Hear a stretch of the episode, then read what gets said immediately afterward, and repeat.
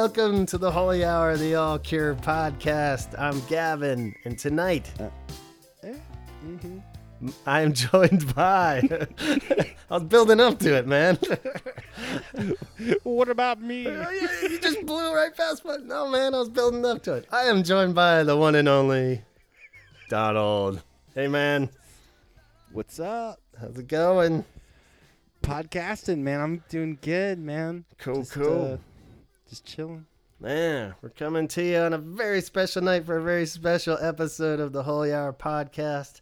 If you've been following our album-themed episodes. Oh, shit. Which we fairly recently did for The Glove, but we figured let's just keep it rolling here. And the next official album is The Head On The Door.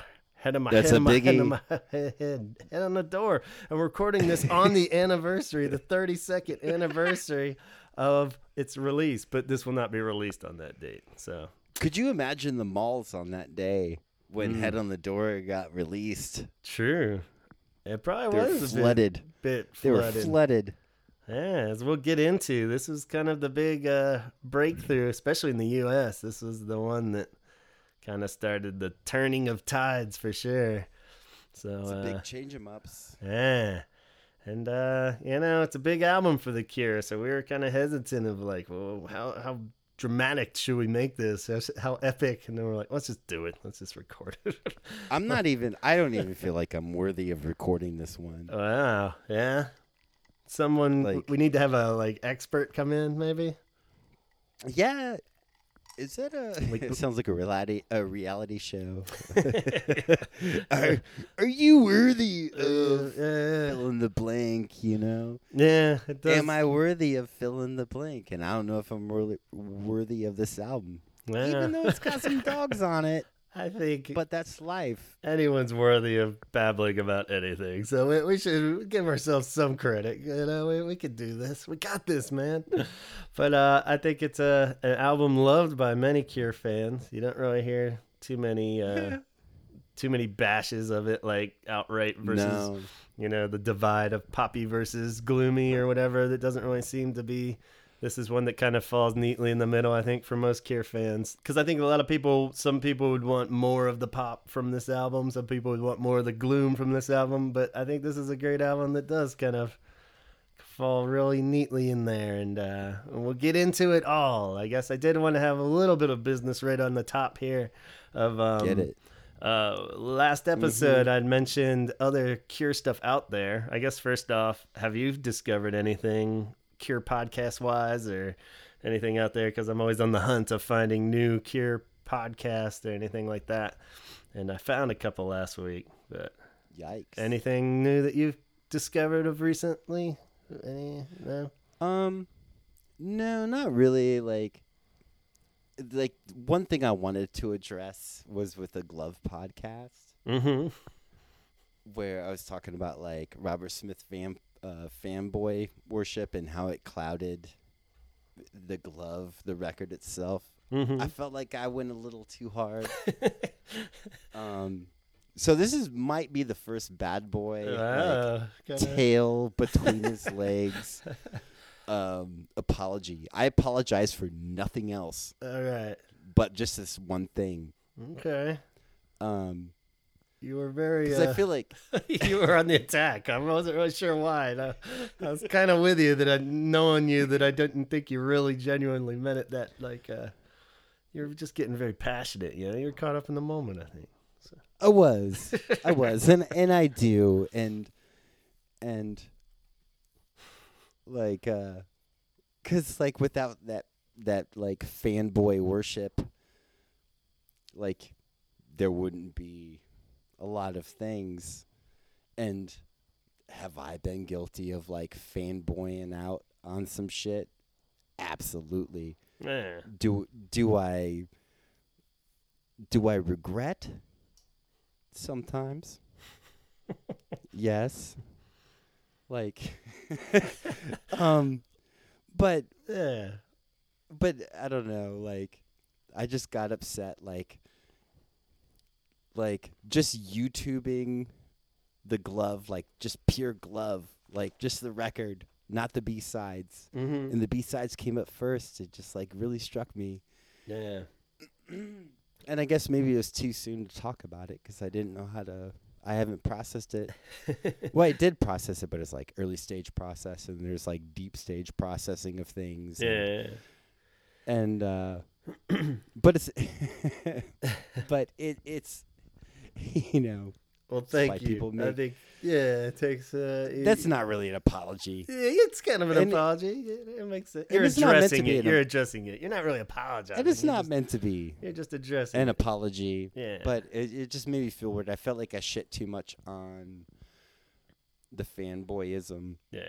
Coming from the person that makes a Cure podcast. Yeah, yeah. I think that's a trouble with these podcasts a lot of times, and people don't, when you listen to it, and I try to take that in mind when I listen to other podcasts. It's like a lot of this is just kind of hitting record and going, and you can kind of redo, but it's more the wording and just how things are perceived, and then you go back and listen to it. It's like, oh, I didn't really mean to like come off that way. I think that's a lot of it. It's like I still stand by the point if you want to hear me like talk about it for another hour, but at the same time, it's like, maybe shouldn't have worded it that way, or you know, I have endless ones like that. But well, don't sweat it, man. I think we all don't. Made it through. So, but thank you. Yeah, well, that's good. And I don't want to upset our fans. But still, I'm sure they'll either know what you mean or they won't know what you mean. So either way, we're good. So, but, and that was an apology. That wasn't an apology, and you still probably don't know what I mean. But I apologize. As long as we're all confused, this is when we started. And if you don't know what we're talking about, go back and listen to the Glove episode. Maybe it'll make more sense. If nothing else, it's just a commercial for an episode we already did. So there you go. And I'll be apologizing about this podcast. Yeah, we'll do that next time. But along those lines of other people out there that might be apologizing for Cure things, I don't know. But I did find two, and in last episode, one of the ones I talked about that I just realized existed, but I hadn't actually watched any of them, were the Gothcast on YouTube. It was a YouTube, like a webcast more than a podcast, I guess it was. And I finally watched a few of them. Yeah, so it's a weird thing. I guess... a lot of kids tend to do this more. I don't know. It's kind of like guitar tutorial things or something. I don't really know, but it's like, it's a younger dude. Is that I think Snapchat. Are you talking about Snapchat? Snapchat? Yeah. Not yet. I don't know. But I actually watched some of the Gothcast one. I think a Cure fan should check that out if he can. It was, they're all very surface level Cure trivia on the Cure theme ones. Like I said last time, it's not all Cure related. Every episode isn't Cure related. It's just goth stuff in general, and there's quite a few Cure topic ones, and I liked it. The kid, I don't know if he's dressing up or if he normally is very gothy or what, but it's got like cobwebs behind him on like a blue screen, and has like the Robert Smith hair and heavy makeup, and it's cool because it's not overly slick. Is his name Azriel? No, Dr. Sanders, I believe. I finally figured out by one of them, and I don't know if he does. Dr. Sanders? Yeah, he goes by Dr. Sanders, and that sounds like I don't know if he's a real PhD or what, but that sounds like the B-rate Dr. Bronner soap, like Dr. Sanders. Maybe, I don't know. It's like the dollar store. I still haven't watched a ton of them to get the gist, But I enjoyed it enough where it was just something Cure related, and he wasn't super slick about it, but he wasn't just kind of like totally lost in like he has like mental issues kind of way or anything. It was just like somebody that put some thoughts together. He's a doctor. Yeah, he's a doctor. He knows what he's doing. So I say check that out if you want to look for some more Cure stuff. And then I found another YouTube one, actually. It was kind of along the same lines, but it's a girl, an Irish girl, and she is called the Cure Mad Girl. And that one was definitely more like, if it was the audio, it would be very similar to what we're doing, where it just gets very rambly at times and stuff. But it was very sincere and cool, but not like super fanatical in a creepy way by any means. And I think, and it is like all Cure every episode. I think there's like 28 episodes from the little I dug into it. So go check that out. Get her on the podcast. Yeah, maybe it's somebody we already even connect with or whatever on Instagram or something. I don't know what her deal is, but I wasn't able to track down a rambly person on this podcast. Oh no. Yeah, that would be like getting the gatekeeper and the keymaster together or something. It could could be a total disaster. So, but yeah, that's pretty cool. She just had a lot of cool things to say, and there's like different theme ones for Cure stuff. So check it out. We'll put a link to it in this episode. So the Cure Mad Girl on YouTube. So just think it's worthy of noting anytime we find anybody that's kind of doing what we're doing, since we're trying to say that we're big backers of other people doing this idea, and just further proves that you can just hit record, which is amazing to me that people would actually sit in front of a camera and do this. Like, it's kind of ridiculous enough that you and I are recording our voices just sitting here talking about this. But like, if we were actually being like film, not like film, but video, whatever, on our computers, and then putting that out too. It's like, oh my God, I wouldn't do it. I'm wearing a pumpkin shirt right now, for God's sakes. Nobody needs to be seeing that. So, so yeah, I don't know. Worth noting before we dive into this epic album. Should we do it? The Head on the Door. Yikes. You ready? All right. I'm scared. So the sixth album by The Cure. So we're already starting to get into like maybe that realm of most bands never put out six albums, so no one gets to that. Like, it's rare when bands like stay relevant and get to that point of six. Even like that's going that's hard. So it's pretty amazing that this album in particular, for what it is, for people that are already familiar with it, which I'm assuming 99.9 Cure fans have heard of The Head on the Door. You never want to assume, but so yeah, it came out in 1985, released in August 26. Yeah, today's date. They got today's date. Pretty good reception. It was one that, like, like we talked about with the top, actually surprisingly was fairly well embraced, even though a lot of Cure fans are kind of like wishy-washy on it, a lot of it, But everyone seemed to really embrace Head on the Door right out of the gates. UK, it like came in number 7 on the charts. US, it was 59, of course. A little late blooming there.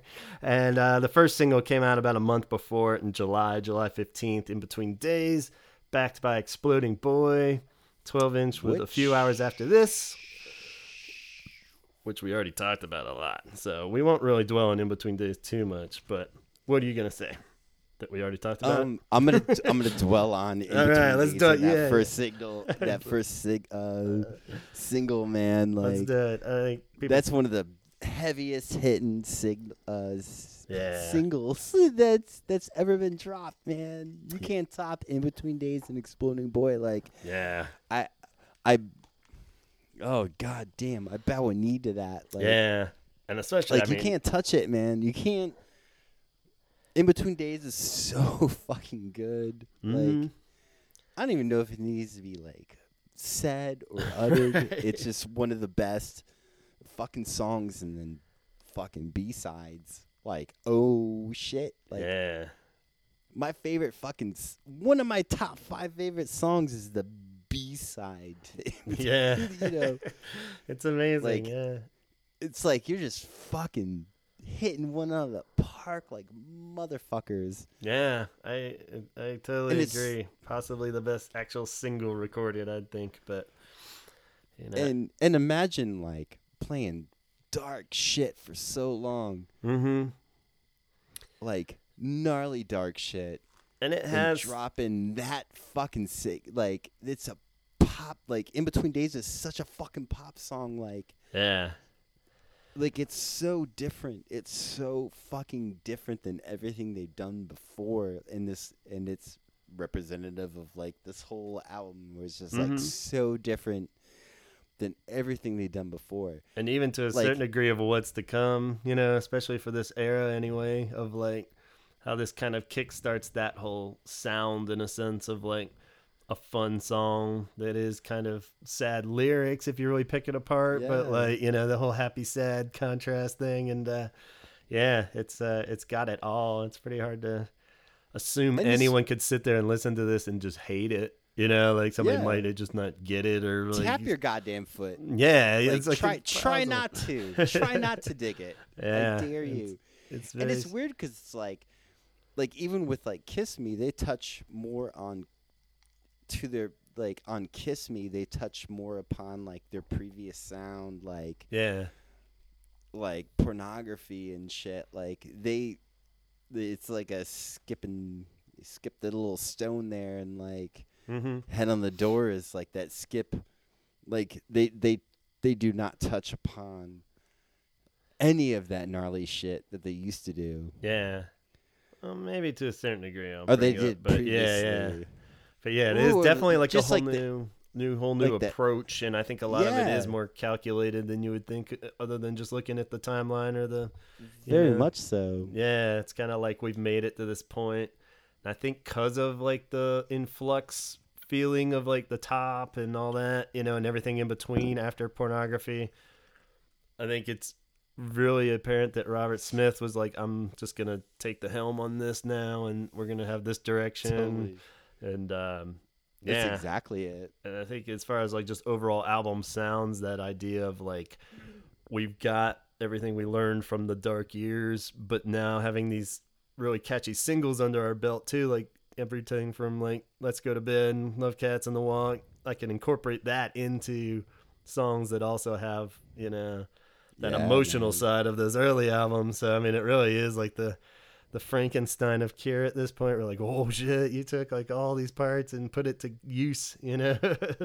So it worked. And it was just him, man. Like I think to some degree, like, you know, even though he did bring like, you know, some dudes back and stuff, but it, like I think like you were saying, it's like him reining in what it is to be the Cure, and like how are we gonna do this past this point, we're gonna do it this way, and more of like a set goal and stuff. He seems like he's on a mission at this point more than just kind of like floating around with the top and Susie and stuff like that, you know. So, it's just like we're gonna do this, but we're going to do it my way. Yeah, we're going to fucking bust some hits out, and we're going to have some serious downer shit mixed in. And because they've almost earned that right now, too. That's why it's great, because they've, you know, proven that they can do pop hits and stuff. And, like, you know that he's got the capabilities of writing the song that would be in the top of the charts,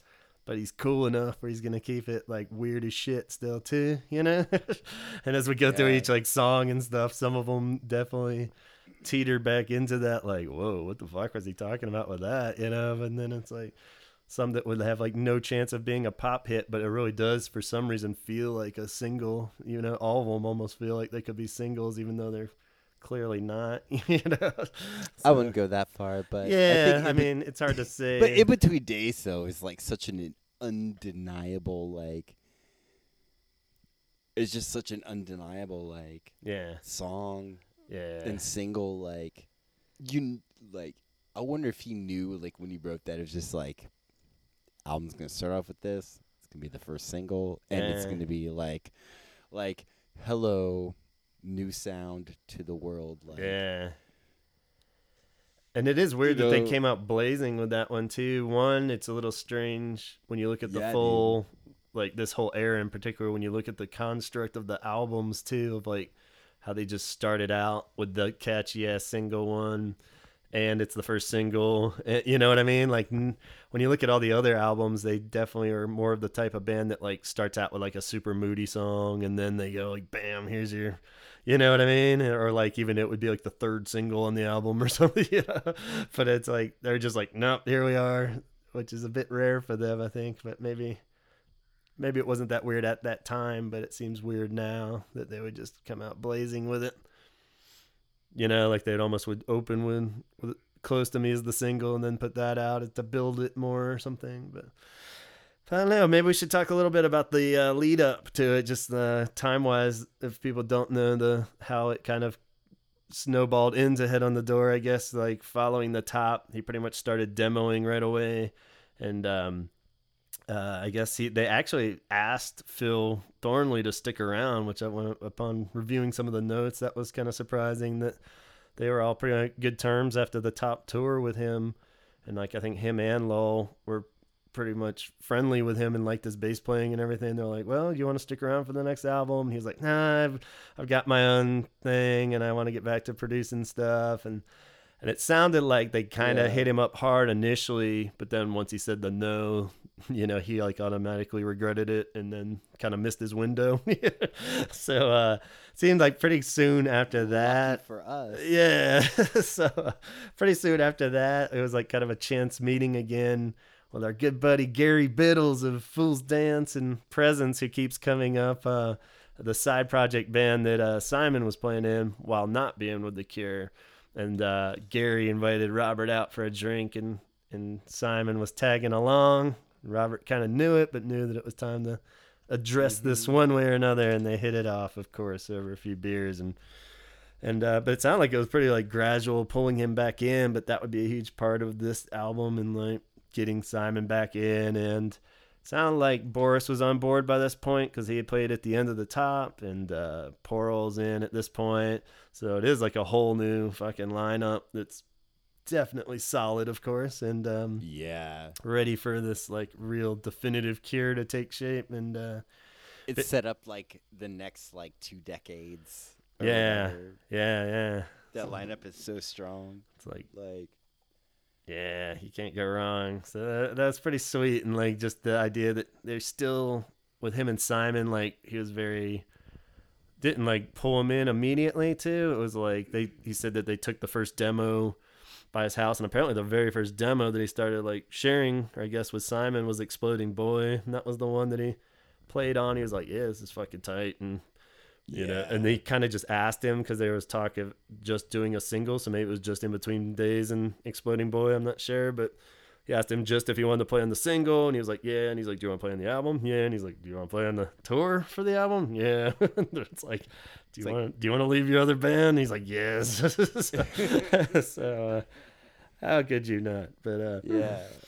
So, yeah, then they start recording in the spring '85, and it sounded like that was, like, just kind of, and you hear it in the song, how it was, like, for The Cure in particular, a very giddy, almost, like, childlike, fun atmosphere for their recording, even though the album has a lot more going on, but just everything you read about, like, their recording process, they said it was just, like, the funnest album. They said it took a little longer than they thought because of the drums, just because they wanted, like, different drum sounds on, like, every song, and... Yeah, I think the nice way of them were saying that, but in actuality, it was that Boris can do so much awesome shit that they were like, "Whoa, we can try this, and we can try." Yeah. So it's like, dude, do you want to overdub just some like cymbal, some cymbal hits over one more floor tom or something? Yeah, he's like, it's not even like, do you want to? It's like, can you? And he's like, yeah, totally. Yeah. So, it's like whatever drum shit you want me to do, I can do. Like Boris slays on this record, like yeah, you just really hear the difference right out of the gate, and apparently and that's what they said. It was just like kind of like organized chaos too, because they would go in and just barrel into the studio and record this stuff, but it was like fun chaos as opposed to. You know, and he credited a lot of it to the band was just like drinking like fish and having a great time, but they weren't doing any drugs of any sort. So when you look at all the other stuff, it was like no drugs, just drinking, which, you know, depends on the kind of drunk you are. But I guess I could definitely see the funner side of that. And unfortunately, like then they do something like you think like, oh, they'll keep it light. They're not getting dark and like. Then they do like Sinking. Yeah, exactly. So I mean, it's like easy to be like, oh, everything's like In Between Days, but it's like, nah, there's some dark shit on this album still, you know, like Sinking and Kyoto Saw's even fucking weird and like dark that way. And even A Night Like This, for it being a poppy song, is like, you know, got some heavier smoke coming in on the scene for sure. But yeah, so it's like definitely a band again. And I think that's the main feeling of the recordings, and I think that totally comes through when you listen to it, whether it is a darker song or a poppy one. It's a fun album. Do you think this record is like them being like retrospective of their past a bit? In sound or theme, you mean? Both. Almost like theme. More like theme, I guess. I'm not necessarily. I'd say that they're just great at, or Robert at maybe channeling it, like, of always building on what they've done. Like, he never really seems to throw away everything he's learned musically. It always seems like you're saying, there isn't a lot of, like, Faith-sounding stuff, maybe. But at the same time, when you really listen to, like, Sinking, if you had, like, recorded it slightly different and stuff, that song in particular could have been a Faith-type song, you know? And a lot of, like, the approaches, I think, are pulled from old stuff, and just the songwriting's just constantly building. So in a way, I think he's tapping into it. But kind of what I said earlier, I think the main thing of this not only being like a new direction of the band, because it is a new band in a sense, but I think it's the first one that really puts down on paper that he does have the freedom to do both. You know, he can be as sad as he wants and Sinking, and then fucking crank out something that should be guitar. Yeah, and then like, but if you want to be poppy, I can make Inbetween Days, which, you know, in any rational world should have been a #1 pop hit. You know, it was like, yeah, but you know, and that's weird in the sense that, and that's why The Cure to me is like so beautiful in the sense that they can do both those extremes and just kind of plop it right down there in the middle. And, you know, if you're feeling shitty, you can really cling to songs like Sinking and stuff like that. But if you're in a good mood, this album's fun somehow too. You know, it's really weird. So it's like, doesn't really know. That's not an easy thing to do by any means, you know? So I don't know. Do you think that they're like consciously recalling something, like as a throwback to their past work then, or like what you're initially asking? Kind of. I always think there's like, yeah, there always is a callback, like in every song to, like, you know, be it like a delayed out guitar, just some sound, or like a similar chord progression or something from like something way earlier, like and it's weird. It's like I almost want to be talking about Kiss Me, because I think like Kiss Me shows more of that, but like this is like the stepping stone to like to Kiss Me, you know, which is like every motherfucker hairsprayed their hair up and went to the mall and bought Kiss Me. Yeah. But a lot of people bought. He did that and bought it on the door. Yeah.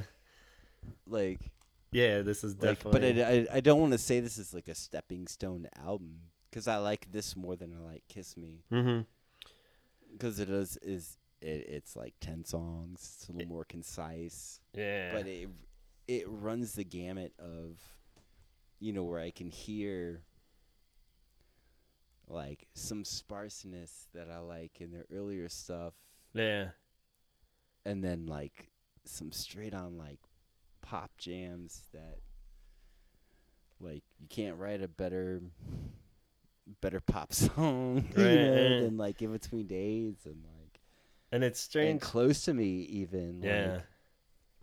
Like, because there's really, I mean, that's like just as we go through individual songs, but yeah, Close to Me is such a weird song in general, but then like, just thinking of where they had come at this point, and then hearing something like Close to Me on there, it's like, whoa, what the fuck is this? You know?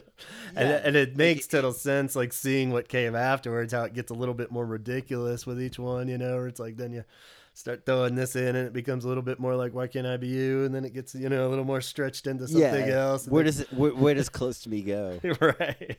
You know, like, eventually you have like the 13th or something where it's just like, whoa, what the fuck is going on? Like, where does it, like, where does that fucking snowball end up? Yeah. Down the hill, you know? Because it is such a weird little nugget that just kind of comes out of nowhere. I mean, I guess it's kind of stemmed from Love Cats stuff in a way, but I don't know. Yeah, totally. But it's just really... like, that's silly. Right.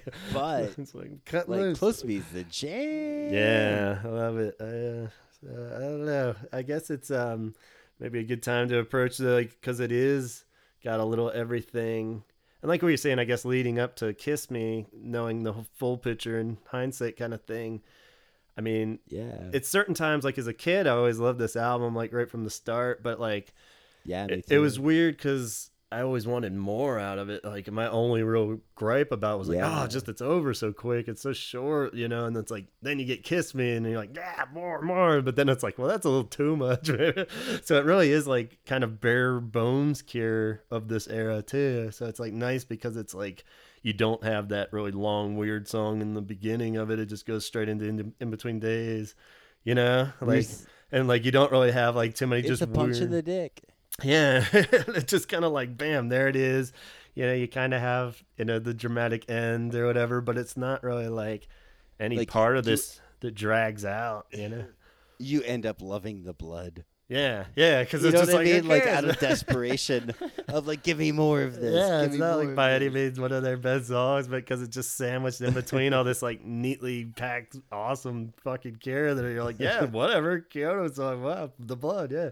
Like some of those just aren't really like their greatest shit by any means, but it's like it works so good. And even Sinking is, for how epic it is and awesome, it's like not a long song. I think I've babbled about that in the past, but it's like when you really, I don't have the numbers in front of me, but it's like, it's definitely not like it's less than 5 minutes. Yeah. It's not like a Disintegration kind of deal or just like 8 minute long song or something. It could be, and I would love it probably more if it was, but at the same time when it's like kind of surprising, it's like, oh, that's all. Okay, cool.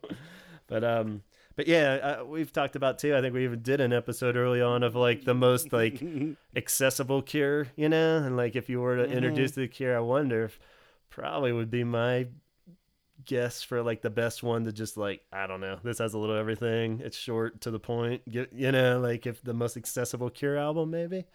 Hard to like, say. Depends on the type of person, of course, but you know, what do you think? Yeah.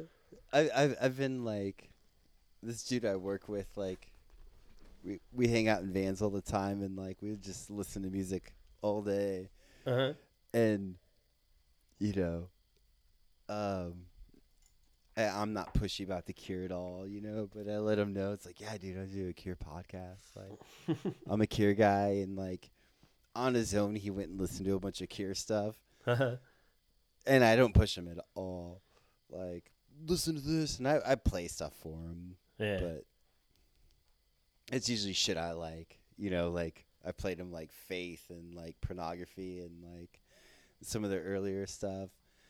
And like he came back and he was like, Head on the Door is like one of my favorite ones. And I was like, really, man? Like, why? And he liked, it was just funny just hearing the songs that he liked, you know, it's like 6 different ways and like I think of like A Night Like This and stuff. Yeah. But it's just funny, like him just like 6 different ways, kind of alright. Cool. Kind of made me giggle, you know. Yeah. Like, that was like a slow burner for me that took me like forever to like. Nah, this song's great. Oh really? Yeah.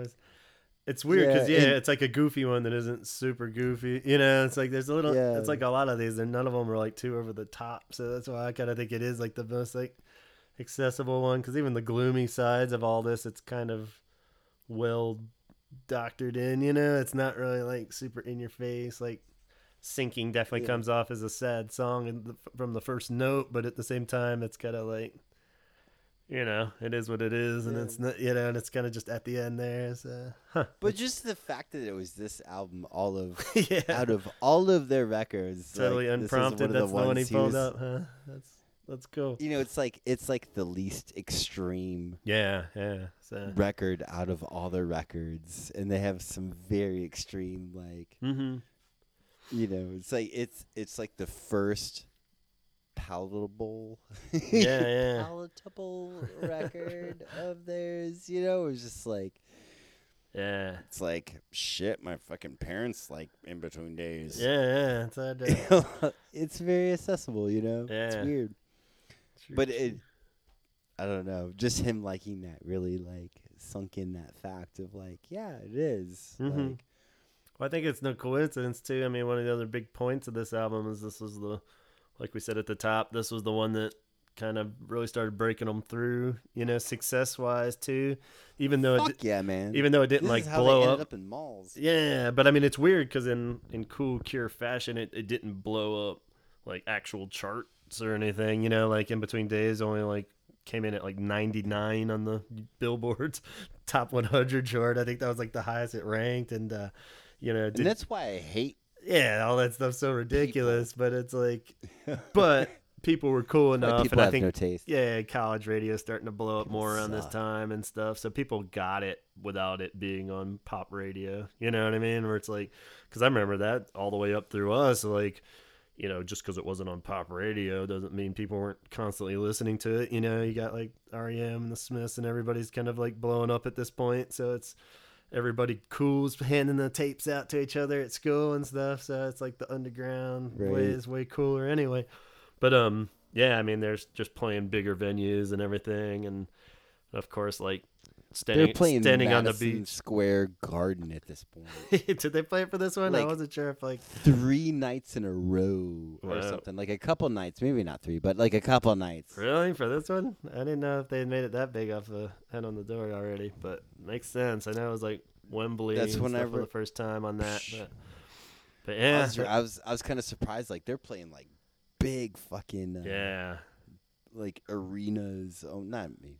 You know, they're playing big fucking places on this. Yeah I think that's definitely the start of not being able to see them at like, you know, the club by any means at this point. I don't think totally. There's the end of any possibility of seeing the Cure in a small, you know, Black Cat or 9:30 club even or something.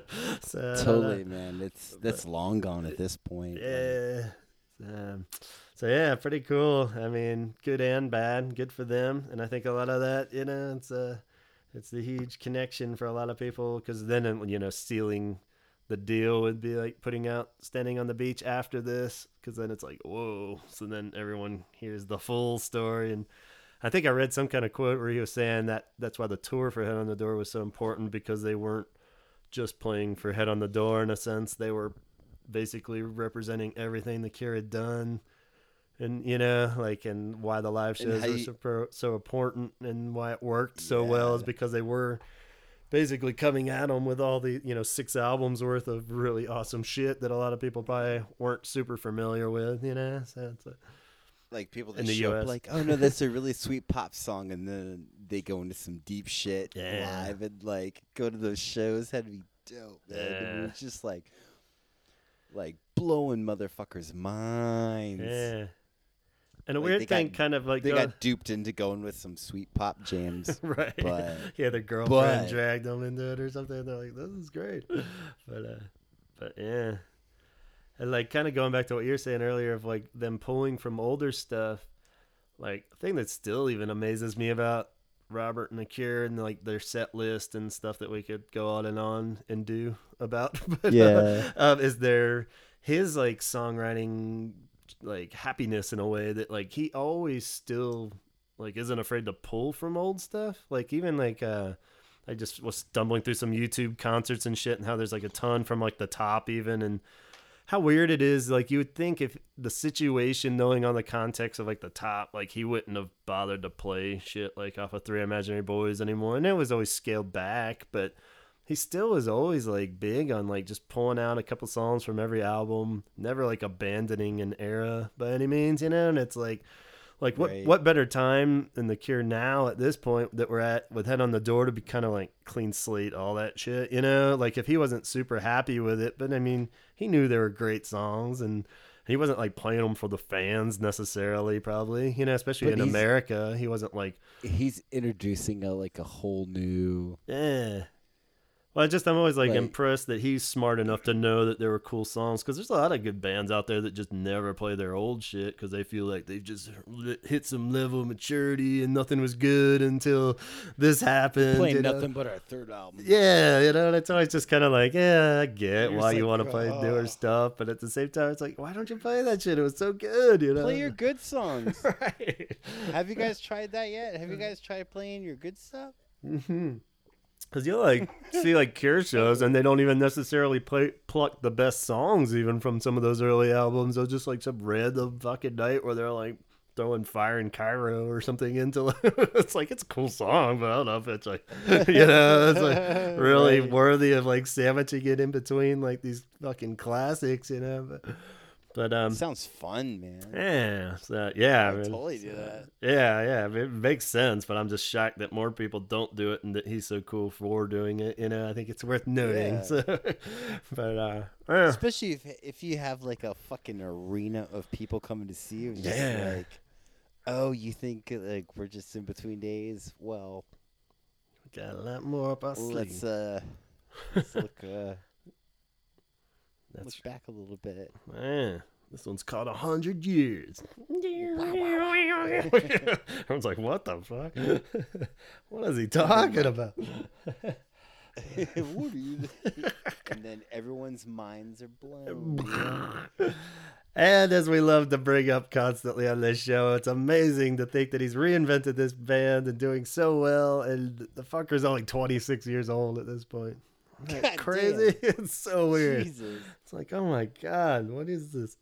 It's like a little child prodigy still. But I've reinvented myself like 3 times and I'm like 40. And they've all been in the last 3 years. Yeah, me reinventing myself is like paying some bills on time. You know what I mean? Like nowhere on the level of where this dude's like, yeah, it's fucking nuts. You know, like, Jesus, it's so impressive, like, to pull a fucking card out of your pocket, like, Head on the Door. Yeah. It's that dick deep in albums. Yeah. And good ones. And no huge break, even. This would make sense to be an album that they, like, just disappeared for 4 years. If this had been a modern band, they would have been one of those deals where they're just like, yeah, well, oh, they must have just broke up. Where'd they go? And this was, like, their big comeback album or something. It was like, nope. It was like literally like 7 months, I think, since like The Top came out. It wasn't even like, you know, like before they started recording this or something. I was like, Jesus, man, this dude's just cranking it out and awesome. Yeah. And I don't know. I guess. And even at that point, he like they're listening to bands that have been influenced by their early stuff. Yeah. Like they're probably touring and playing amongst and like battling the charts with bands that they literally had a hand in how they sound because they've been doing it for a while. Yeah. Yeah, it's weird. Like, just thinking of how long they're going to be around at this point, you know? It's like, wow. And they don't even know that they're going to be. It's like a snake eating itself. But a lot of firsts for this album. Just a lot of like kind of goofy stuff and just like, of course, you know, the whole kind of reinventing themselves depending on how conscious it is. But I found some weird ones. This was the first album that had more than one single. I was surprised by that. I was like, what? Yeah, like all the other ones.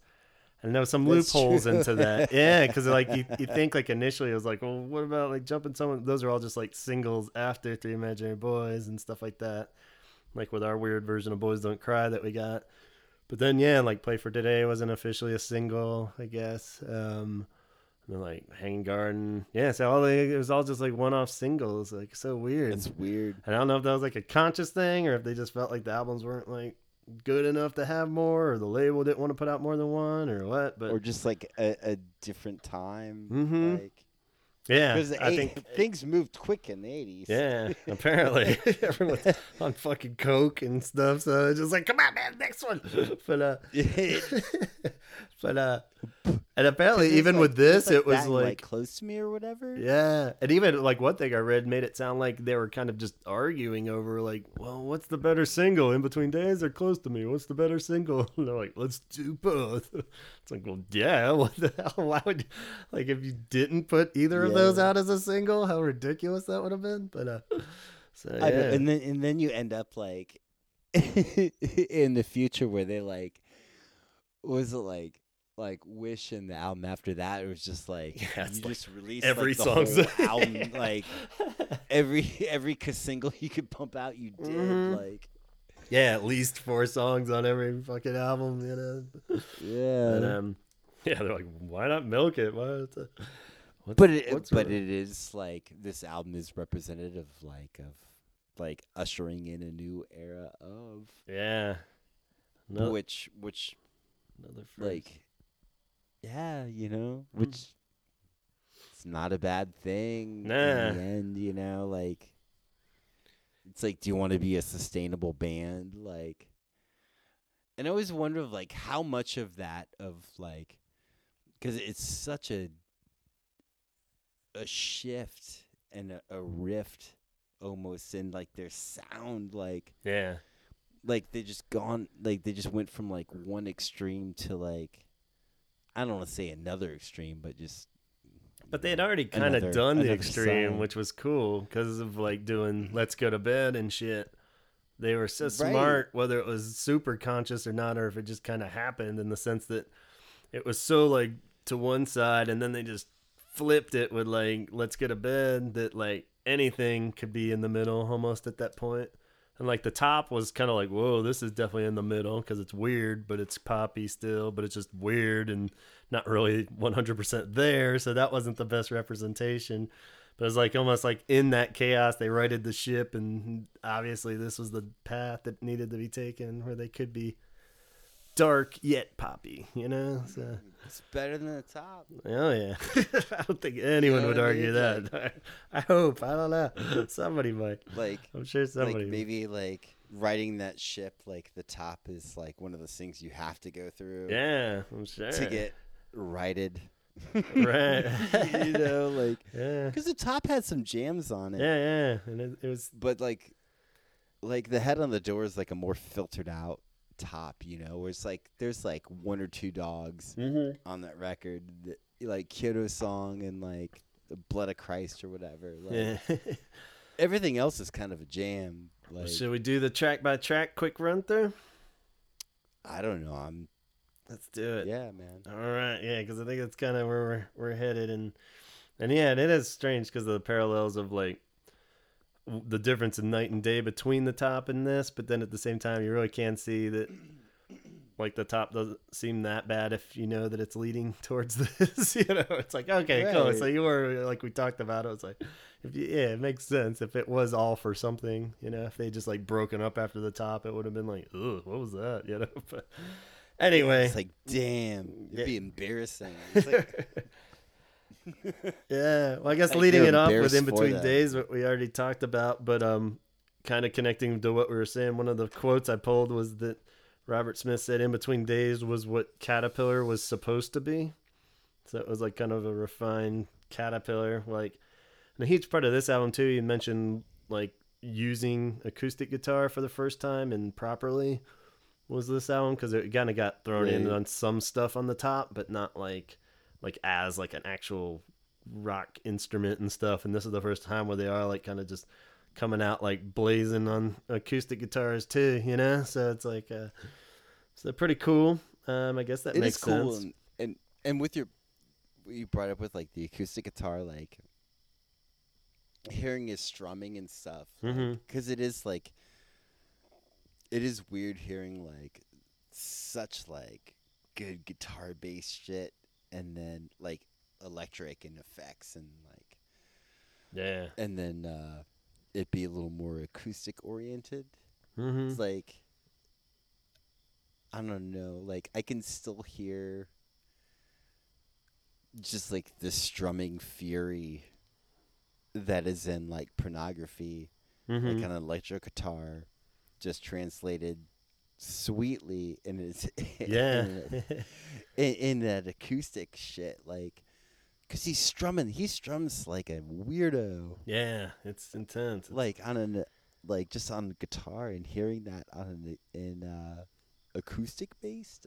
It gets really a little weird, but it's like, but it makes sense. Yeah, like it takes a minute, but it makes sense. It's just like, man, that dude's strumming like a nut. Yeah, and for how many people love the cover In Between Days, I think it's next to no one. I think that is like really does the acoustic part the way he does. You know, with that whole, like it's like 6 hits for every one of like a normal person's strum. I don't know what the fuck there's got to be a name for it, but yeah, it's almost like triple time strumming or something. I don't know. And he's not like someone you look at and go like, God damn, he's one of the.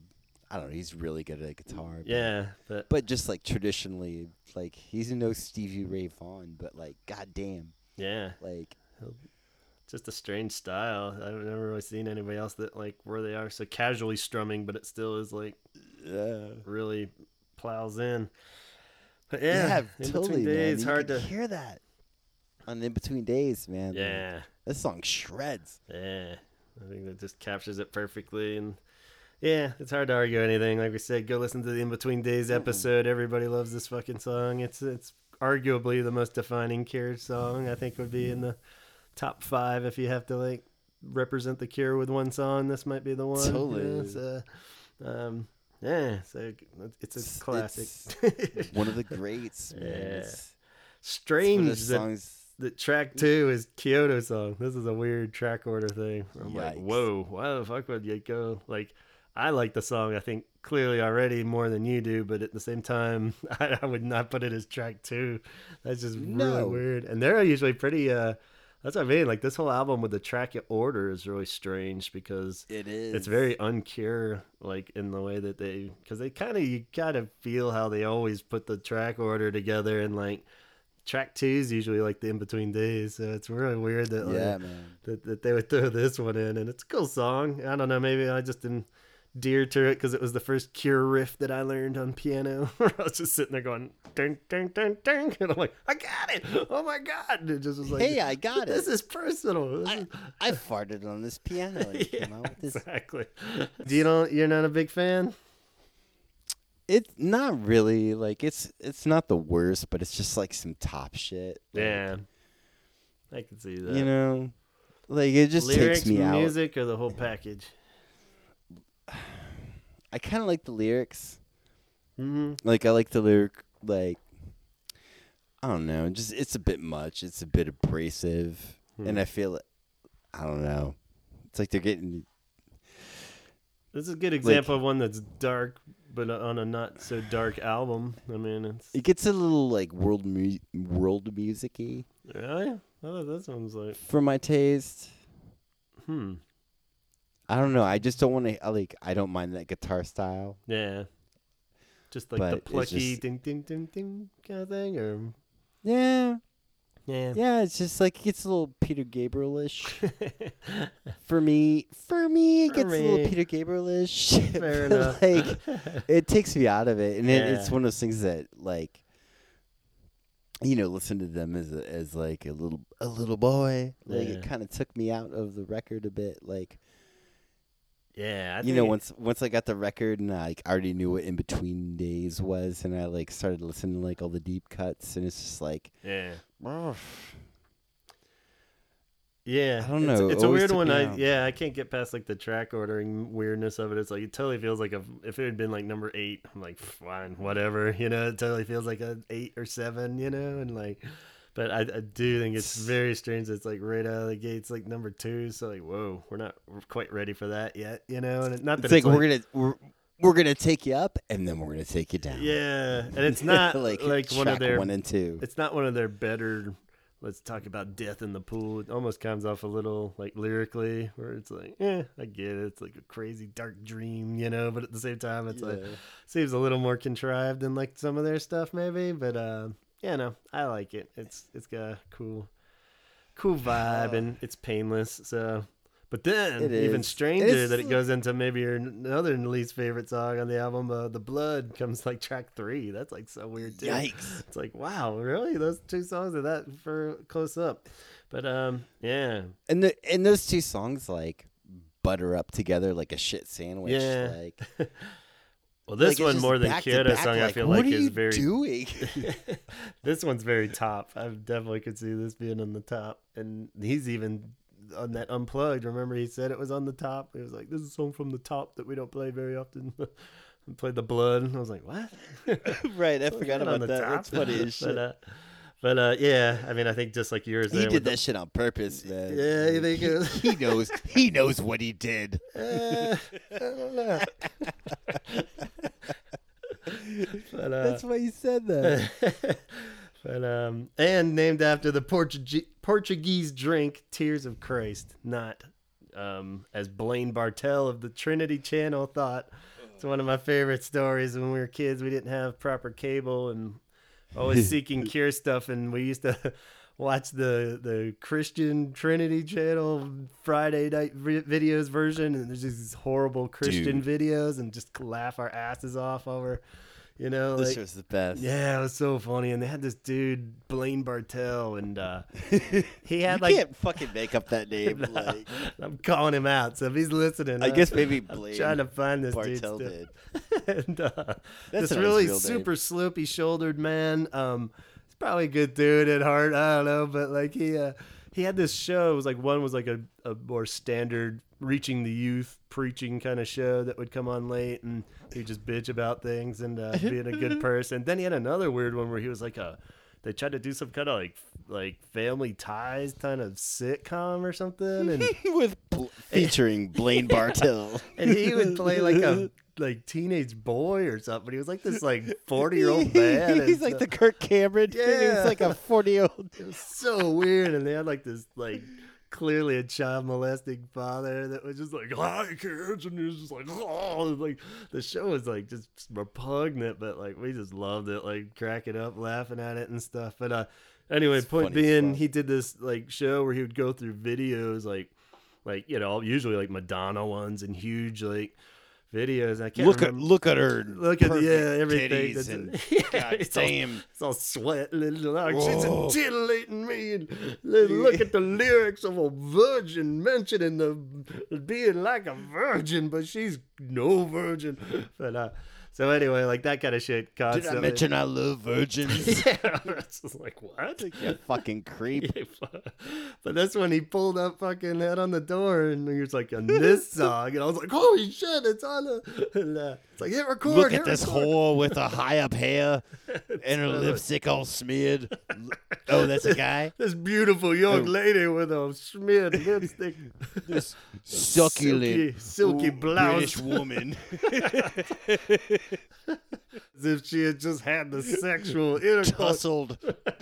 Tussled tassels in her hair. But anyway, he fucking pulls up actual quotes on the screen. He was like, as he says in this song, I have been paralyzed by the blood of Christ, though it clouds my eyes. I was just like, that's like some Old Testament shit.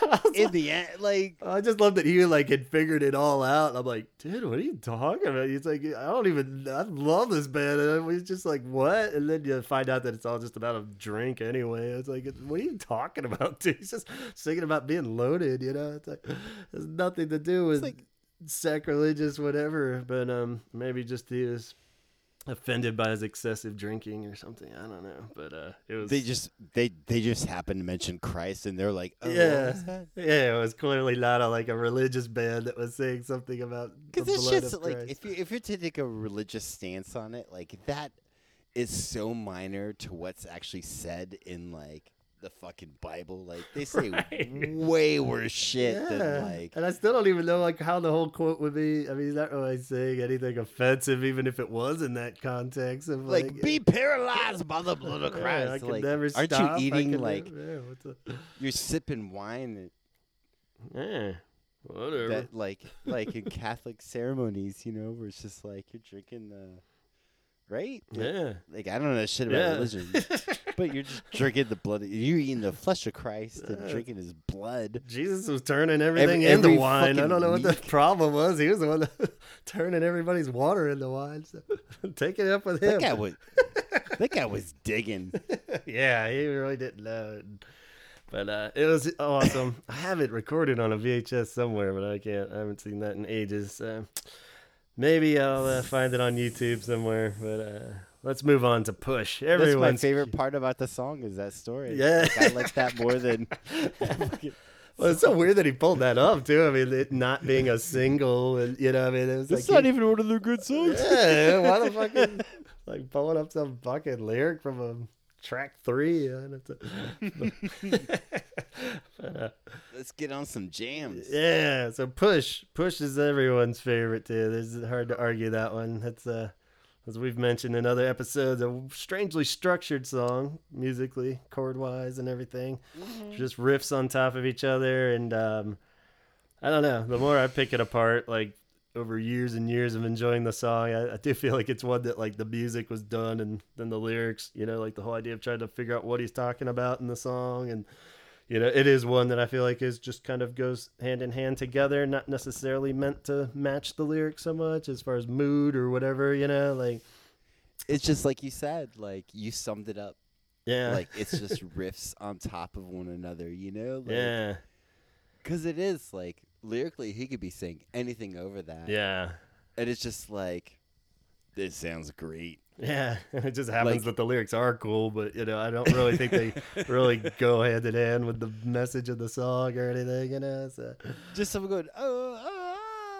Yeah, the 10 Imaginary Boys one did have, as far as lyrically, it said it's about, because there has been discussions that I've seen and heard of, like people discussing the lyrics of Push, and he says it's about how you sometimes irrationally hate other people just because they are there, which actually does kind of make sense when you listen to it. It's like how you could just hate somebody for no reason if they're in the room, like, oh, go, push them away and stuff like that.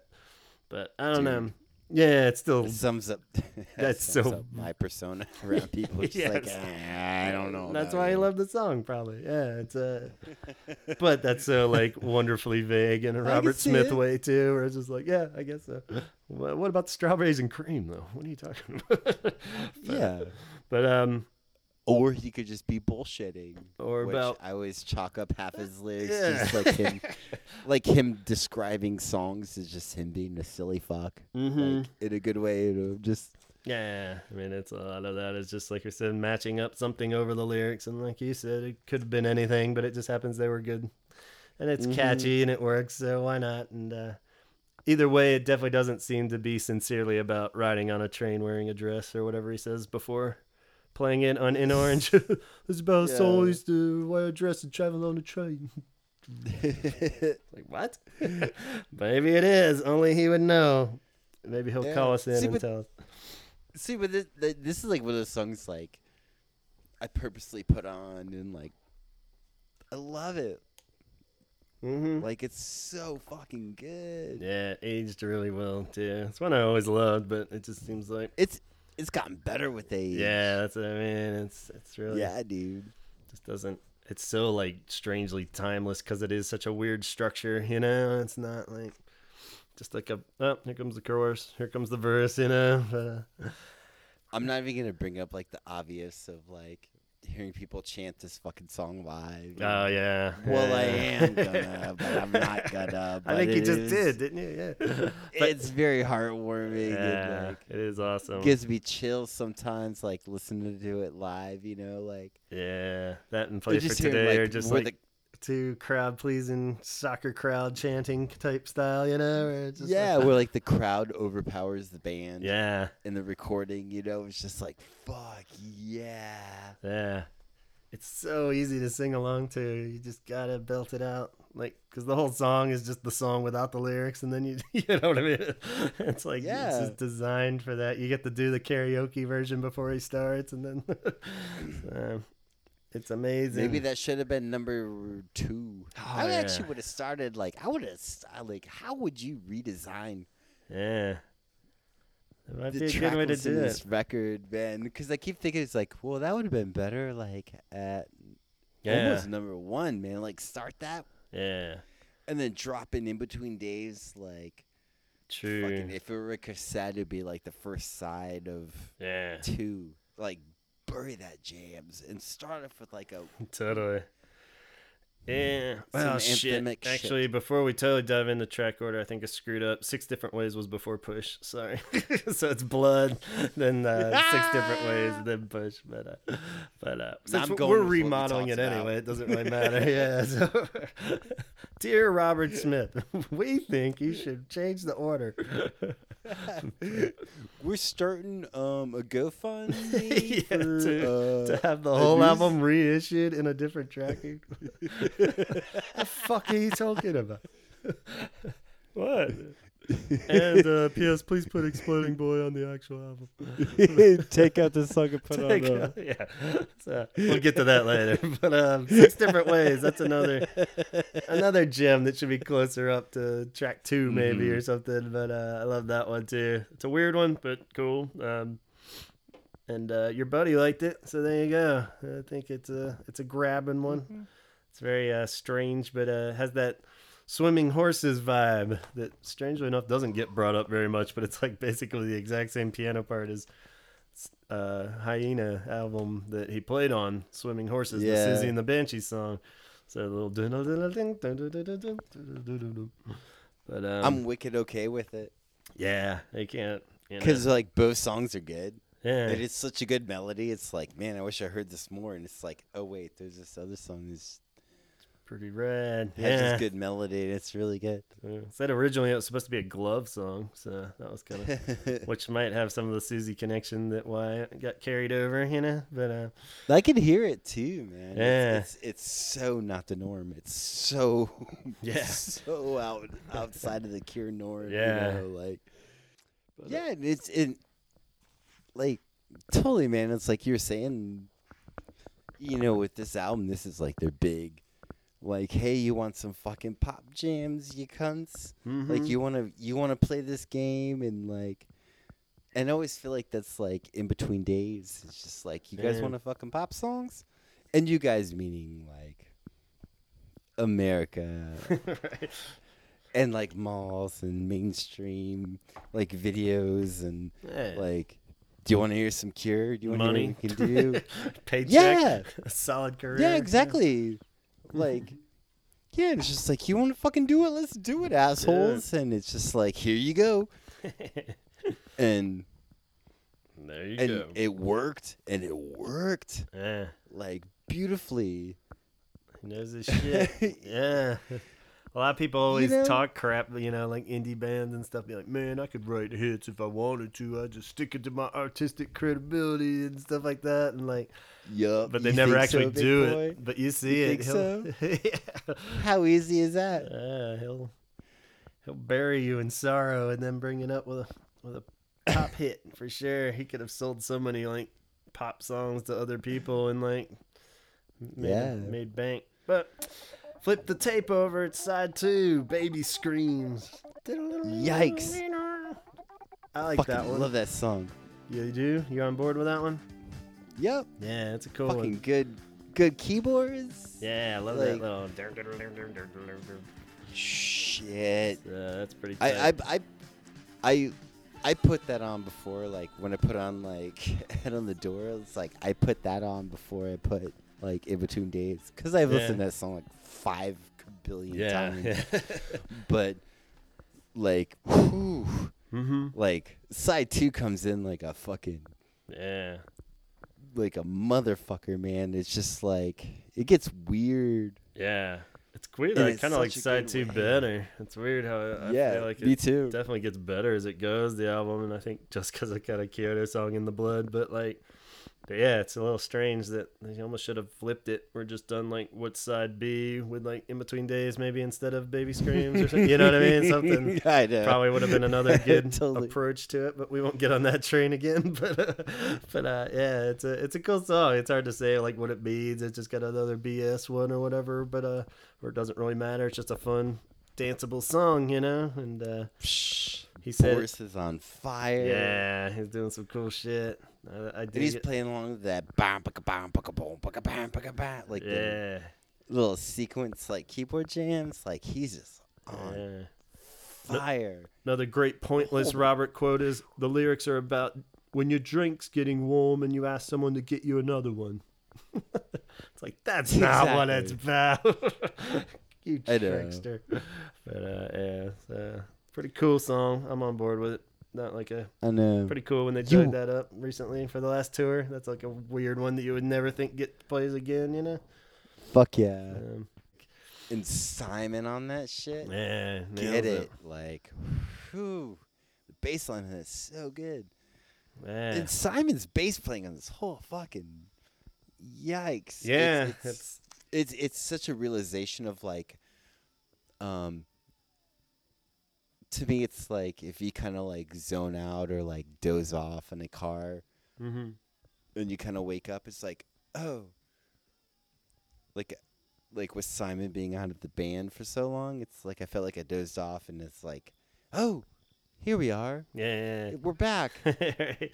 Like it's such a with no missteps light. Or anything. Yeah, you think maybe we just ease back in or something, but then it's like, nope, perfect, nailed it. It's like that's... Yeah, exactly. Yeah, there's no easing in period. Like, it's so good to have Simon back in the band, and it's such like an audible.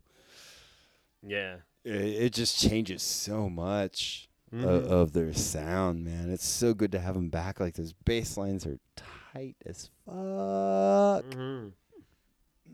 Well, amazing. Just in general with these guys of, like, you know, it's easy to take it on face value now of, like, oh, yeah, they're great. But, like, this band hadn't played together. I mean, like, these guys are how tight they are on this record and just the touring of that. You know, there was no, like, real, well, let's just build it up and see how it gets there. I mean, it just seems like, you know, from go, it's like these dudes fit perfectly, you know, and it's just all of it, like, comes together. So pretty amazing, you know. It's like, because you kind of hear the sloppiness of the top in it, you know, like we're just like, yeah, it's cool, but it seems like there's some session shit going on. And even though these guys had history together, you wouldn't really, it's not a guarantee that it would have clicked that well, you know. Yeah, you know, like, cause totally. There's weird shit between him and Robert still probably, and like, you know, having how do you get past all this shit? Yeah, it's just like how you want. Having never played with Boris, and you know, Lowell's fucking drunk as shit at this point, so he's like, you know, got his own issues going on. So it's pretty amazing that they're able to, like, harness it all that tight, you know, and get these songs that sound so amazingly so natural on. And like they've been etched in stone. Like, some of these songs, like, sound like they've been like since the dawn of man. This song, song has existed, and they just tapped into it. Like, they sound that natural and that normal and that. Yeah. Well, the next one's a strange one too, Close to Me, in the sense that it's such a Cure staple, but in chiseled in stone. Yeah, and just this song, how it's like such the perfect Cure song in a sense too, and more of that like peppy fun feel. But like when you really look at the lyrics, this is probably like the darkest song on the whole album, really. Where it's just all about like depression and staying in bed and like not wanting to get out. Like, this is like the essence of any like true Cure fan's real heart is like exactly knows how this song, you know, is like, God, this is what makes you a Cure fan. It's that whole like, I should have just stayed asleep today feeling that I think goes through many Cure fans' hearts, you know. And it's like, I love it just for that alone. It's just like that whole feeling of the song, and it's just like this kind of like, but it's a song you could play around a non-Cure fan, and they're like, "Oh, I like this song. Yeah, it's snappy. Peppy. Yeah. This is peppy. I can you could play for your mom or something. They'd be like, "Oh, this song's cute." Yeah, if you take that fucking fun bass line out, it could have been right up there with "Sinking" or something, you know. But but the lyrics are so like, yeah, it's so weird and very strange too that. Every version of this, like the album version, and then what came out as the single and the 7-inch version, which is on, I think, the Standing on the Beach, and then like there's like a 12-inch dance one that's kind of the obvious, like just longer with more horns and stuff, is slightly different. Like each one's like different. Like, and it's funny that totally I forget that the album one doesn't even have any horns on it. When you listen to it, it's all just the synths. It doesn't have the it's like, and that kind of gets a little annoying. Like when you get a single and be like the video mix. Yeah, and like one of them has like the creaking door that's from the video, but not on the I think it's like the 7-inch or something has like the creaking door and that. But yeah, it's really weird and different versions of horns on it and brass and stuff. It's so weird, but I love it. And it's a nutty, like it's like I've never really thought about it, like where the horns are on the original, like but you're so fucking right, like. And it's strange, and it's one that like I love the song so much, and I'm, you know, and it just has been played live so many times that it is kind of one of those ones where like, all right, here we go, like especially now when you see them live, you know. But like I think it's just one that doesn't really even, the recording is so cool. Like I love like all the little breaths and stuff. Yeah, it doesn't really. I mean, it's still fun and whatever. Although In Orange is really cool just because it's captured really well on that. Like the, you know, show there, the viewing it, it's fun to see that one. I think it sounded really cool, but like maybe because it was from that era too. But like, you know, yeah, I always feel like it doesn't really and I've babbled about this on all those ones where I talk about covers where nobody can ever cover this song and do it justice. Right. I feel like it's just like, it always seems like such a weird type of Cure song that only the Cure could do, or it just sounds goofy, you know? And, yeah, it's like one of those ones, like, for me, it was just like, where the recording is so dope. Yeah. And it's like, you hear him just like doing little breaths and claps and breaths and little different billion keyboard like, tones, like the little doo-doo-doos and stuff. There's like 40 fucking overdubs, you know, like where even like the drums are throwing in like the drum beat for that. It's like fucking insanely good. And then you throw in the hand clap pattern and like there's just so many little nuances. And it is, I don't know. Like, I want to say it's kind of like nice to hear. It's like an old throwback, you know, of just like them layering shit. Yeah. Like, this whole record is layering and building. Yeah. It's just the start of it, man. It keeps going. Yeah. Of course it's a fucking layered song. It's a layered fucking record, but it's just layered so differently than how they layered shit in the past. And like Close to Me is such an interesting display of that, where it's so fucking different. It's so fucking different, but it's layered. Like there's probably like 40 fucking tracks. Like it makes me think of like, you know, you see bands like recording in the studio, like videos of it, you know, and there'd be that mixing board with like the faders that move up and down all on their own, you know, and there's like 40 of those. Yeah. Recording like In Between Days and Close to Me, like. And back then like, they would have needed 40 people to hand pull them up at the like you know what I mean? Like, but it's like that's the world they've gotten to. Yeah. And it's not bad, you know. It used to be like layering would just be like fucking guitars at the balls, like just stacking guitar tracks and, like, and it's just like, well, there's like 13 vocal tracks on this song alone. Yeah. You know? Like, but Close to Me, man, like, that's one of the songs that, like, really, like, drew me in when I was a kid. Yeah. Like, because of the rhythm and, like, and the percussive aspects of the vocals even, you know? Yeah. And, yeah, this song's solid. I have nothing. The bad boy has nothing bad to say about Close to Me. Right, we better move on then before I... Hurry up. I'm thinking shitty thoughts. Quick. How about this one? And this is where was I? Fuck Close to Me. Here's a half-baked theory if there ever was one. How come nobody's ever brought to the attention that I feel like George Michael's song Faith rips off the bass line of this song, the whole it's nicked a little bit, I think. And nobody ever... There's hand claps even in the George Michael songs, which are very intricate as well. Yep, like... Close to Me was first, and the song's called Faith. That's a bit of a stretch, but... Because, yeah... But I'm just going on the record to say, are you gonna start talking about chemtrails and shit, man? And 9/11 wasn't real.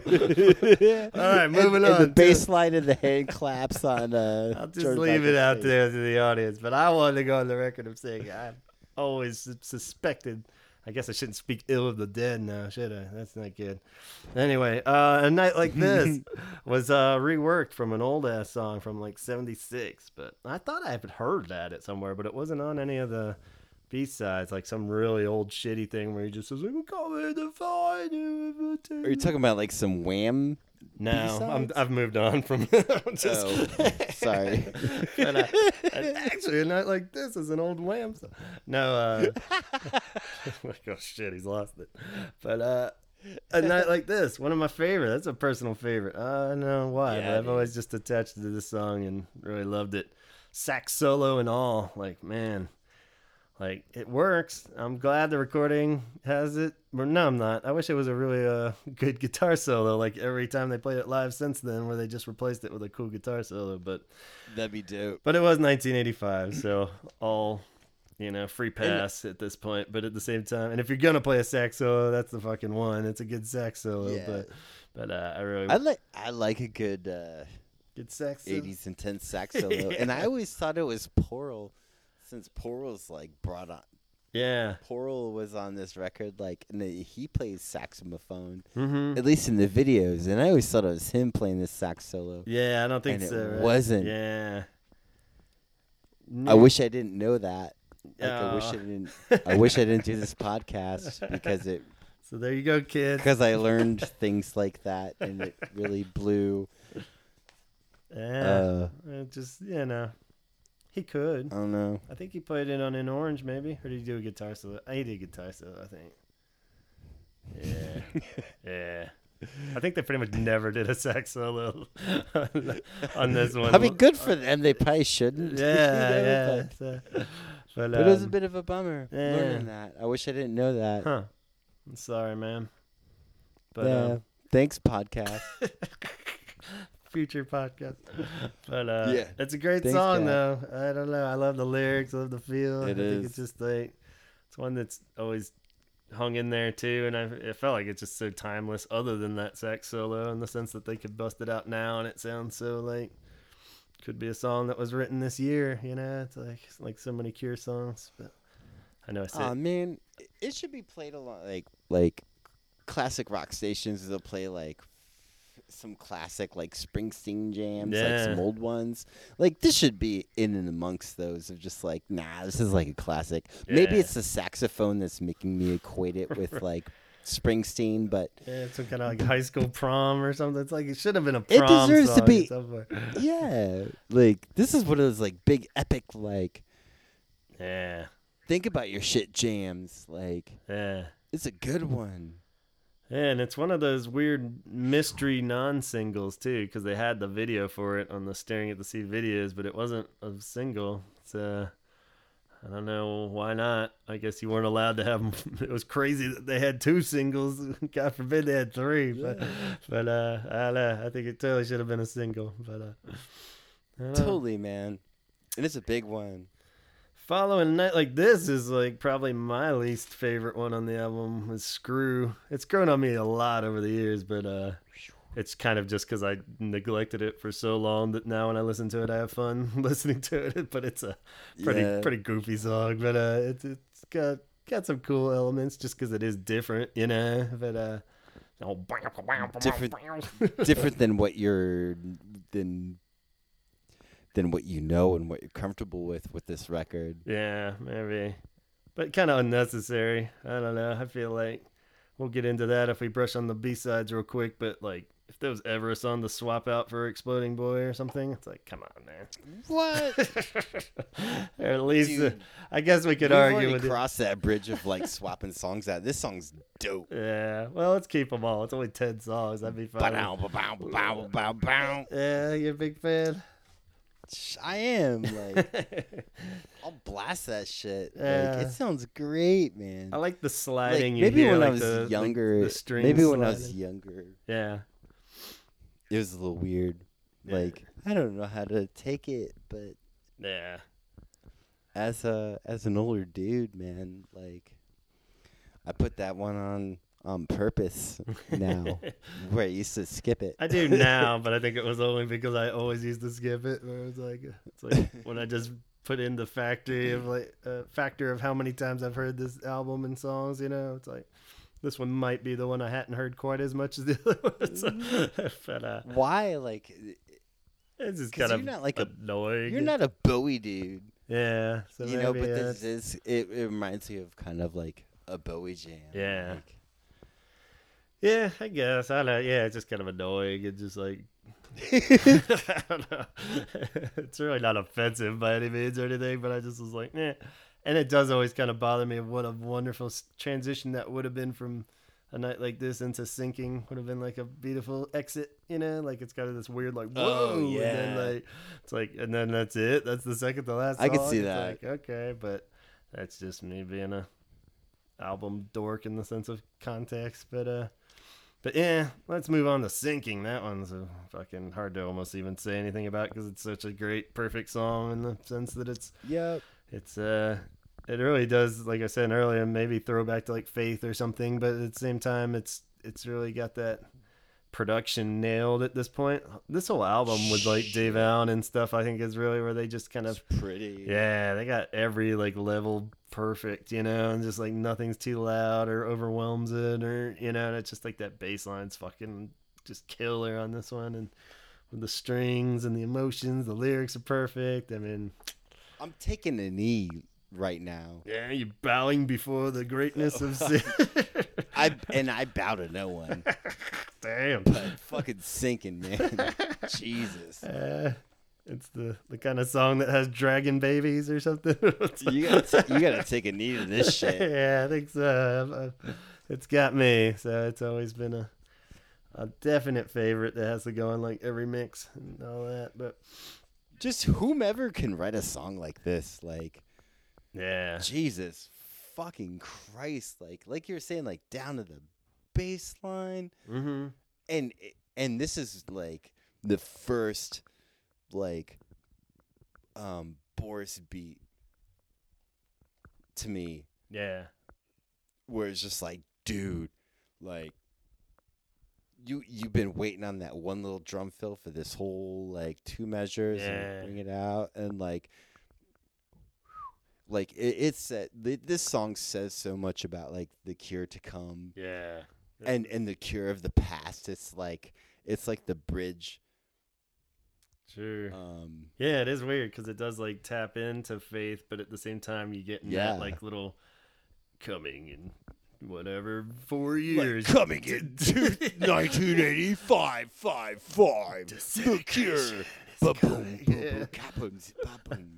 It's so good, man. Like that, just that hypnotic beat, that perfect fucking bass line, that hypnotic, melodic. Oh, don't even get me started on the lyrics because I don't know them. But they're really good. Yeah. You would start singing along in a minute. But yeah, I just love like too, like the way that it builds up, you know, like without even changing really the music. I mean, just passion wise, it builds and just like cracks with the octave stuff. And it's just like, oh my God, it's up there. This is like anything at all. Bow. Yeah. Jesus. Yeah. And it just drops into that. Yeah. Like, so good. Whew. It's a banger, man. Like, yeah, that's that. Like the fact that they don't play that at like every show is like, I mean, it's like you could just have a song that good and not play it sometimes, you know? It's just like what the fuck? That doesn't make any sense. And that's literally like with Head on the Door. Mm-hmm. It's like you could say that about like all but like two songs in this record. Pretty much. Like, why don't you play that live? Yeah. I mean, yeah, just the fact that on that last tour, people like freaking lost their shit when they start playing Kyoto Song and Baby Screams, and you know, it's like those are like, if you're gonna pick two from the album, they're probably not most people's top 8 or something, but it's like, you know, it's just like, damn, that's pretty good, man. All these songs, you guys fucking did it. Yeah, it's impressive. But real quick, maybe we'll do the B-sides as like a lump package, so, because, you know, God, even I'm sick of kissing Exploding Boy's ass at this point. Where it's like, all right, we get it. It's a great song. But, you know, it is a great song.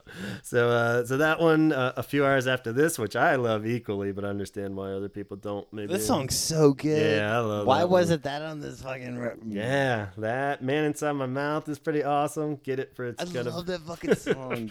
That would fit. Stop Dead, New Day. Stop Dead and New Day are great, but they feel a little more B-sidey, you know, like a little more not complete visions by any means. But Stop Dead, boop, boop, boop, boop, boop. And the New Day's good, but it just gets a little moany.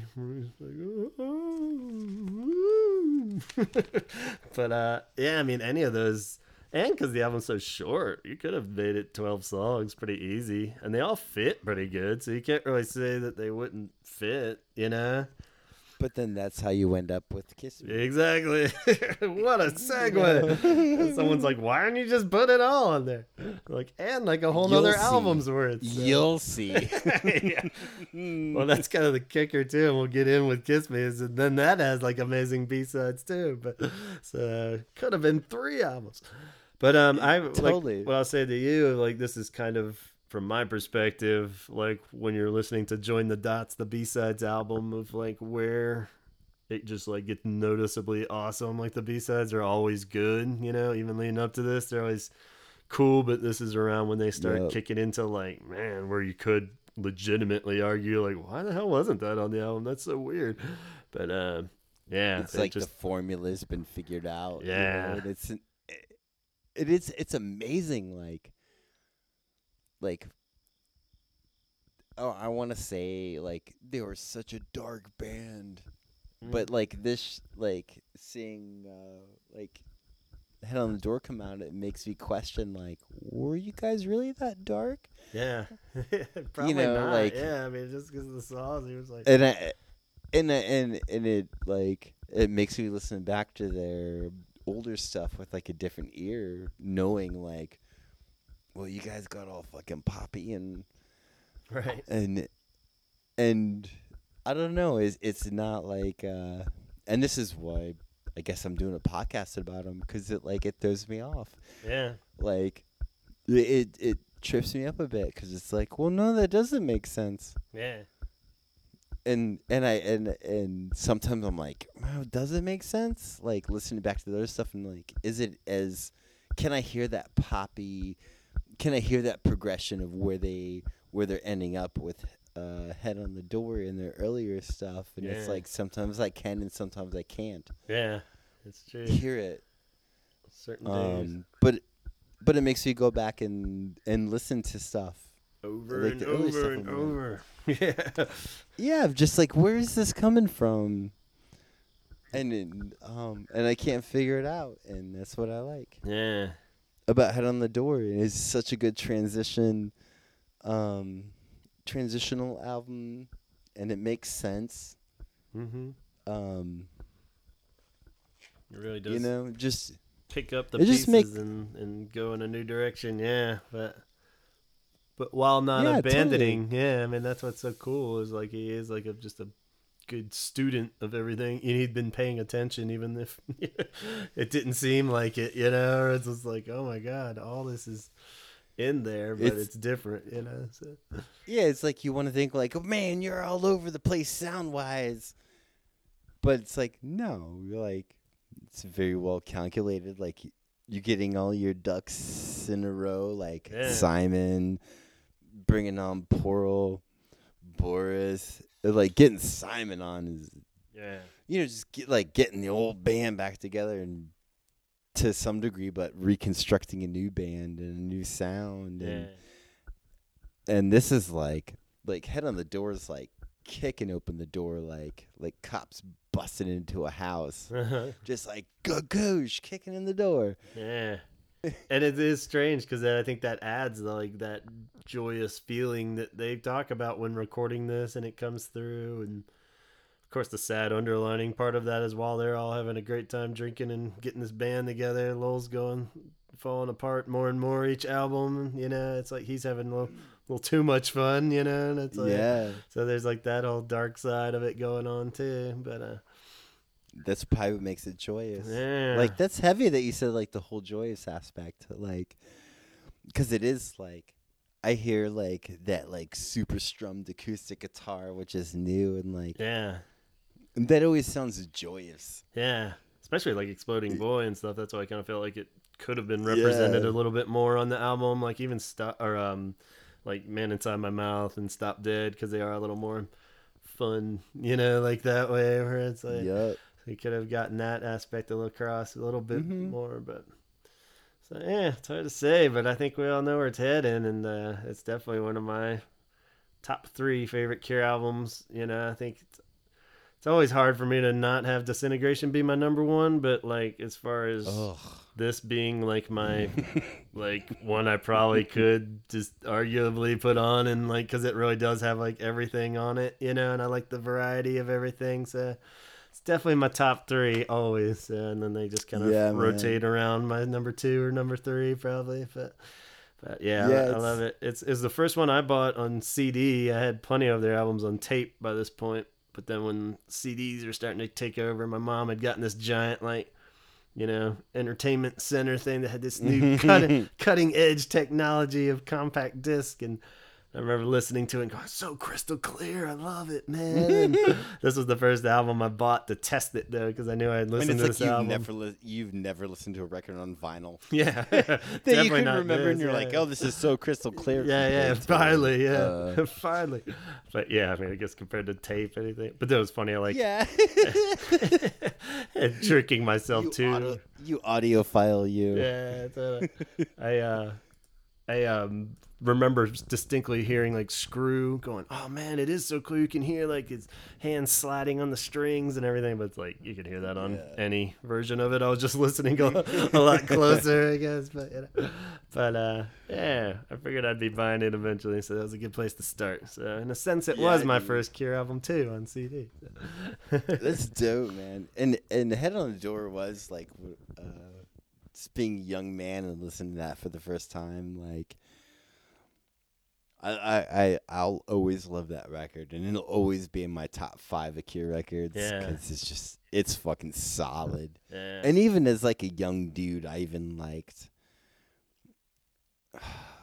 the songs that I liked, not not counting like the obvious jams, like kind of the deep cuts of it.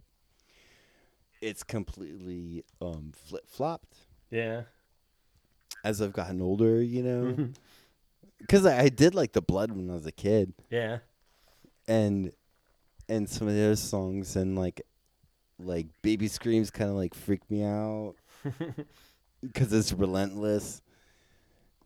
And, just getting older, like hearing it with like a more mature ear, like.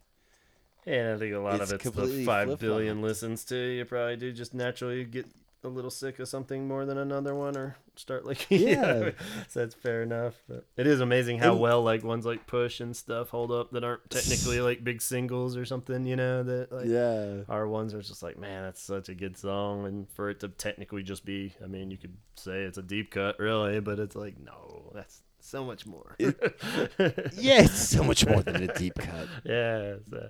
How dare you diminish? It's just not even in that category. But like I think you mentioned earlier, like it's just aged so well, and it's really been a pleasure to like grow up with this record, Yeah. Like so that's my take on Head on the Door. That's a nice one to wrap it up with, I think. I really don't have that many shitty things to say. We'll just appreciate that sweetness of this. Yeah, 2 thumbs up from us. We're thanking the album for existing. And we look forward to 32 more years of enjoying it. I don't see anything changing in it any time soon, but yeah. But I guess we should. Next year we'll revisit Head on the Door one more time and see if anything's changed. But nope, still good. So that leads us on to the next path. Head on the Door on steroids. Yeah. Kiss me, kiss me, kiss me around the corner. So I got a howl. Yeah. Ow, ow, ow. I feel it. But Head on the Door. Don't howl yet. Let's say together. Let's see. Be sure to subscribe on iTunes to the Holy Hour Podcast. Don't miss an episode. You can just do that and leave a comment. And then go over to Instagram where you're hopefully you will not see vile pictures that have been posted on my account.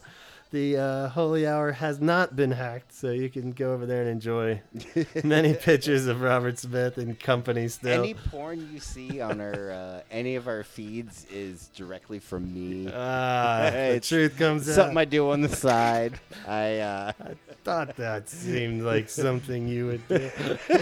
You bastard. sit around hacking people's accounts. But no, the Holy Hour Podcast Instagram is still safe as far as I know, and you can go check out feelers for upcoming episodes there, and updates of when we have new episodes posted if you are not subscribed. And contact us. Drop a few comments there. Contact me directly if you have something you want to say off the record at gavinconnor@gmail.com. And cheers, everyone, for listening. Thank you. You know it. And, yeah, we'll catch you soon. You got that howl under your belly still? Can I get a talk hard? To talk hard!